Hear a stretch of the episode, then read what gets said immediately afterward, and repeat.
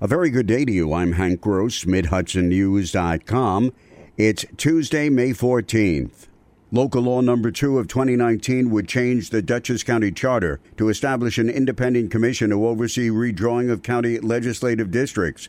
Assistant Minority Leader Christopher Munn, a Democrat, said during discussion at Monday night's monthly legislative meeting that he's fully in favor of the change an independent redistricting commission that would separate the drawing of the lines of the legislature from the legislators themselves, um, preventing politicians from picking their voters rather than voters picking their politicians.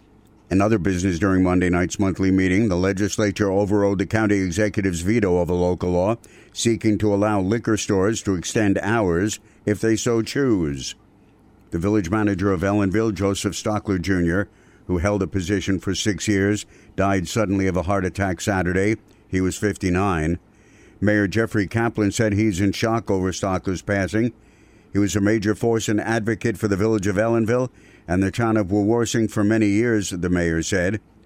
Kaplan said the village board will now look to appoint a temporary manager until a search for a permanent one is undertaken. It's not a full time position. We've gone to about two thirds time which makes it a little difficult unless you get somebody retired or having another business can that can afford to, you know, balance the two.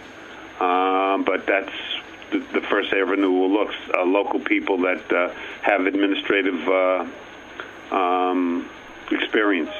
Stockler was the son-in-law of retired Ellenville Police Chief George Sheely and his wife, retired village manager and Ulster County legislator Mary Sheely. Vice President Mike Pence will be the graduation speaker at West Point on Saturday, May 25th. This will mark his second visit to the Academy and his first time as a graduation speaker. The more than 950 members of the graduating class will be commissioned as second lieutenants. The Dutchess County Drug Task Force has arrested a City of Poughkeepsie man following execution of a search warrant at 13 Academy Street. The warrant search was the result of an investigation into narcotic sales taking place at that location and surrounding area. Police charged 24 year old Jamani Brown with criminal possession of a controlled substance with intent to sell and criminal possession of a weapon, both as felonies. He was remanded to the Dutchess County Jail in lieu of bail.